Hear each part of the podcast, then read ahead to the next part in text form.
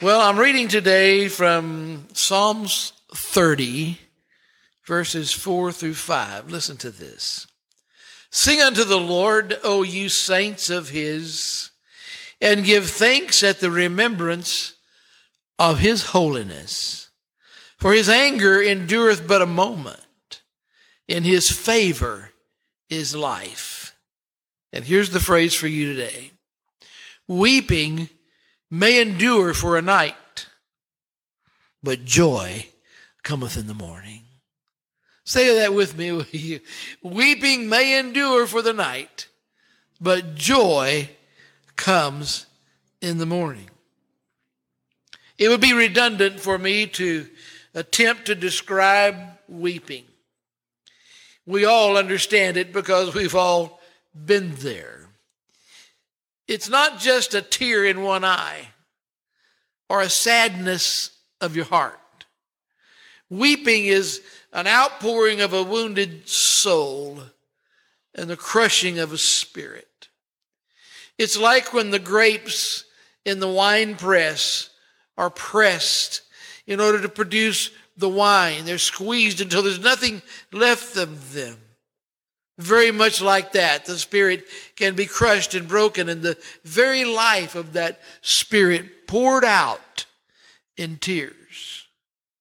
Paul said at one time, I am like a drink offering being poured out over the sacrifice and the service of Calvary. He pictured himself as a bottle of wine being poured over a sacrifice offered unto the Lord. He said, I'm completely poured out before God. We weep for ourselves, we weep for others. Sometimes we may weep for situations that come into our lives. But you know the feeling of having your spirit broken, your heart broken, your spirit crushed. David, the scripture says, wept until he could weep no more. Someone asked me, what is the, what is the remedy for weeping? When do you stop crying? David found it. He wept until he could weep no more. There comes a time when the tears run out. He found it. He had lost his family, he had lost everything that he owned, the city had been burned, and his men, his, his faithful men, were talking about stoning him. And he sat in sackcloth and ashes and wept with a broken heart, the scripture says, until he could weep no more. And then he arose and recovered all. Mary wept at the feet of Jesus. And she was criticized for her weeping. And she broke open that precious ointment, expensive, precious ointment, and bathed the feet of Jesus with it. And she was criticized. Someone said this could have been sold and the money given to the poor. And Jesus said, Leave her alone. She has done this against or in favor or for my burial. Jesus wept for Lazarus. Two words, shortest verse in the Bible Jesus wept. Analyze that. Jesus, the Lord of glory, the one who created all, the one who died for us, the one who's the miracle worker. He raised the dead, he heals the sick. He walked on the water, and yet he stood at the tomb of Lazarus and wept. Jesus wept. If he wept, you should not feel bad for weeping yourself. Jesus wept over Jerusalem. He wept. He sat outside the city and he wept over them. He said, how often would I have gathered you together, much like a, a, a, a much like a hen gathers her brood, but you would not. And he wept over the rebellion of Jerusalem. And again in the Garden of Gethsemane, he wept, as the scripture says, it was like great drops of blood. He wept a broken heart. And Jesus still weeps today for every one of us who fall into temptation, those who are stricken by disease, or when we suffer the loss of someone we love. Jesus weeps with us. He understands your tears. He understands your heartbreak. Hebrews 4:15 says this, For we have not a high priest which cannot be touched with the feeling of our infirmities, but was in all points tempted like as we are, yet without sin. And you may ask, how could Jesus be tempted in everything that we're tempted in because his life was much different than ours? I've had men say to me, Jesus was never married, so how would he know how I feel raising a family? Well, he knows, he understands because he was tempted literally by the devil in the wilderness when he was at his weakest moment. 40 days of fasting, and Satan tempted him with bread. So he understands temptation. He understands physical weakness. He understands what you're going through with brokenness. And he weeps with you. I wrote this a few years ago. George is not here this morning, but this is his favorite poem. It's called Cry Like a Man. Don't cry like a girl. Don't cry like a baby. If you're going to cry, cry like a man. Don't cry like a woman. Don't cry like a child. Don't hold back the feelings and don't hold back the tears. They say big boys don't cry, but they never say why. Why is the heart of a man built to always stand and never to break and never to ache? Do the words that you say and the promises you make hurt any more a woman than a man? If you're going to cry, don't cry like a baby. Go ahead, do it right, and cry like a man. That's for all of you guys here today. Jesus wept. It's nothing against your personality. It's not, it's not a sign of weakness when a man cries as I entered the Crystal Cathedral one day at the death of our beloved chief of police, I passed through this incredible line of officers, a couple of hundred of them probably standing, one on each side. We walked through, it's very intimidating. If you want to, if you want to feel honor, do that. You want to understand the police, do that. As I walked by, one of my friends who was an officer was standing there, and he had tears in his eyes like a lot of other do. And I stopped and I went over to him and I shook his hand and I said, God be with you today. We all weep. And he said, Yes, we weep. Then he gave me a line. He said, But we don't weep for long there is much to do. We weep, but we don't weep for long. There is much to do. Your sorrow will end, and your heartache will turn to action. And you'll be able to find something to do to make life better for someone else. And the good thing about weeping is that it doesn't last forever. When the tears dried up, David rose up and he pursued the enemy that had attacked his city. And the Bible says he recovered all. Here's what it says David wept till he could weep no more. Then he encouraged himself in the Lord. And he got up and he pursued the enemy and recovered all. Our verse says, Weeping may endure for the night. But there's an important word in there. It says, may endure for the night. It may not endure for the night. Sometimes healing comes in the middle of the night. Sometimes restoration comes in the middle of the night. Sometimes God reaches down before the sun comes up and lets you know He's on your side. And you cannot weep forever because He's going to bless you, encourage you, and make all things right. But if weeping does last for the night, Here's the encouraging word joy comes in the morning. Joy is coming. Morning's coming. The sun's going to come up. There's going to be a new day.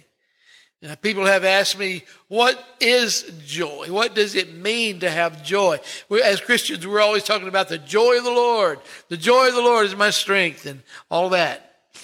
I used to have a sign. I still have it somewhere. It hung in my office for years. It said, Joy is not the absence of sorrow, it is the presence of God. Joy is the presence, knowing you're in the presence of God.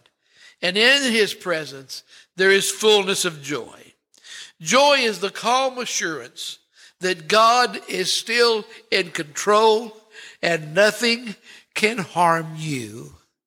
Nothing can take away from you what God has put into your life. Deuteronomy 33 27 says, The eternal God is thy refuge, and underneath are the everlasting arms. Here's the picture. Here's the picture. No matter how far you fall, no matter how down you are, the underlying arms, the underlying arms of God are, are, are beneath you. You cannot fall further down than his arms can reach. Do you see that? He's deeper than your sorrow. He's greater than your fall. He's beyond your rebellion. And when you run from God, when you get to wherever you're going, you'll find out He's already there because His underlying arms are lower than you can go. Joy is not determined by your circumstances. Paul and Silas, they sang praises unto the Lord in the midnight hour when they were chained to the wall. You might take your free, they might take your freedom. They might even take your life, but they cannot take your joy. And someone said a long time ago, I heard this message if the devil can't take your joy, he can't take your stuff. Say that with me. If the devil can't take my joy, he can't get my stuff. Because my happiness is not in my stuff. My happiness is in the presence of the Lord and the joy of the Lord. Things will come and go. Stuff will come and go. Circumstances will change. Circumstance, joy is not determined by your circumstances. Now, joy is not the same thing as happiness. I've seen people real happy that had no joy. Sometimes they're happy on a, it, it's fake happiness. They've made themselves happy with something drugs, alcohol, or they bought something they couldn't, you know, something, something that made them happy. You can be happy for a moment. As a matter of fact, you can be happy one minute and really sad the next. So, joy is not happiness. Joy does not require answered prayers. You can have an answered prayer and, and, and that makes you feel good. But even when the prayer hasn't been answered, you can have the joy of the Lord, which is your strength. Joy is a result of a determined mind to trust God for everything. And a determination to serve God no matter what happens, if you're up, if you're down, whatever's going on in your life, if you will make the commitment to stay tuned to the Lord's will and purpose for your life, you will have joy through it all. Deuteronomy 33 27 says, The eternal God is thy refuge, and underneath are the everlasting arms, and he shall thrust out the enemy from before thee and shall say, Destroy them. He will step in and destroy whoever or whatever is coming against you. Philippians chapter 4, verse 4 through 7 says, Rejoice in the Lord always. And again I say, Rejoice. Let your moderation be known unto all men. The Lord is at hand. Be careful for nothing but in everything, by prayer and supplication with thanksgiving, let your requests be made known unto God. And the peace of God, which passes all understanding, shall keep your hearts and minds through Christ Jesus. Let me expand this for you just a little bit. When he says, rejoice in the Lord always, that text really means let the Lord be your chief joy. The number one thing in your life, let it be your relationship to God. Even more than anybody that you love. Let God be your heart. Rejoice always. Let him be the chief joy. Rejoice in the Lord. Again, he said, I say it again. Then he says, Be careful for nothing. That means don't worry about anything. How can you have faith and worry at the same time? How can you have faith believing God's going to come through and worry about it all day long? I have found that worrying doesn't really do any good. All it does is destroy my faith. I try, I, I can't, I'm going to tell you that I never worry about anything. Sometimes I stay up at night and think about stuff. but I'm not going to admit worrying about anything. Worrying doesn't help. My grandmother said one time, I know worrying helps because most of the stuff I worry about never happens. Don't worry. You're God's child. Everything's going to be fine. We're just, we're just pilgrims passing through this world anyway. Let's put our focus on Him. Let's rejoice in the Lord. Let's rejoice in the fact that we have a great God who loves us. Let's rejoice in the fact that we have a great church where we can come and worship and rejoice and celebrate the Word of God. Let's rejoice in those good things.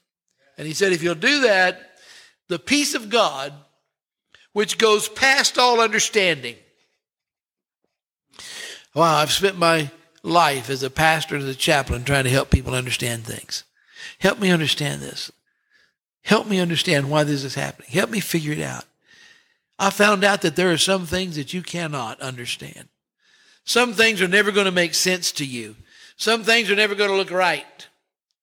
But the peace of God does not require understanding of the situation. The peace of God comes even when you don't understand what's going on, when you're in total confusion, you don't know what the answer is going to be. You can still have the peace of God. Like Jesus in the bottom of that boat, when the disciples were so afraid they were going to drown, they were bailing water as fast as they could, and Jesus was fast asleep in the bottom of the boat. And their biggest question, shall we wake him up? And when they woke him up, he stilled the waters. Then he didn't take the he didn't take the the the, the rudder of the boat. If I'd have been him, I said, "Now, Peter, I'm going to take this over so we don't drive any more storms." But no, he just gave it back to him and went back to bed. He does not worry. And in a lot of our prayers, I've found sometimes with me, I'm trying to get God to worry with me. Are you aware of this, Lord? Do you know what's happening? How come you're not worried? Some God, you're not. Goes beyond your understanding and will keep your heart and mind through Christ Jesus our Lord. That means shall mount guard up over your mind. You don't have to worry when you go to bed at night about what's going to happen. The angels are standing guard around you. Final word today is from Habakkuk 3 17 and 18. Here's what Habakkuk said Although the fig tree shall not blossom, and neither shall the fruit be in the vines, the labor of the olives shall fail, and the fields shall yield no meat. The flock is cut off from the fold, and there shall be no herd in the stalls. Yet, everybody say with me, yet I will rejoice in the Lord and I will joy in the God of my salvation. Look at this guy. Everything that he had went upside down. no fruit in the vine. Olives didn't bring anything. The fields brought no harvest. The flock was cut off from the fold. There was no herd in the stall. Every one of his income streams, everything that he did was cut off. Yet he said, I will rejoice in the Lord and I will joy in the God of my salvation. And that's what I'm giving you today as the best remedy when things come your way that break your heart, crush your spirit. Rejoice in the Lord and he will restore your soul. Father, I thank you for this promise. I thank you for this word. And I pray today, Lord, for those who may be hurting over whatever has happened in their life. Could be the loss of anything. For Lord, the problems that we encounter in this life are many, and the difficulties are great, and the pain is, is real. But Lord, you said that if we would rejoice in you, put our faith and our trust in you, that you would heal us, and restore us and keep our minds safe and heal our hearts. And Father, I pray that for every person listening to me today in the name of Jesus. Amen.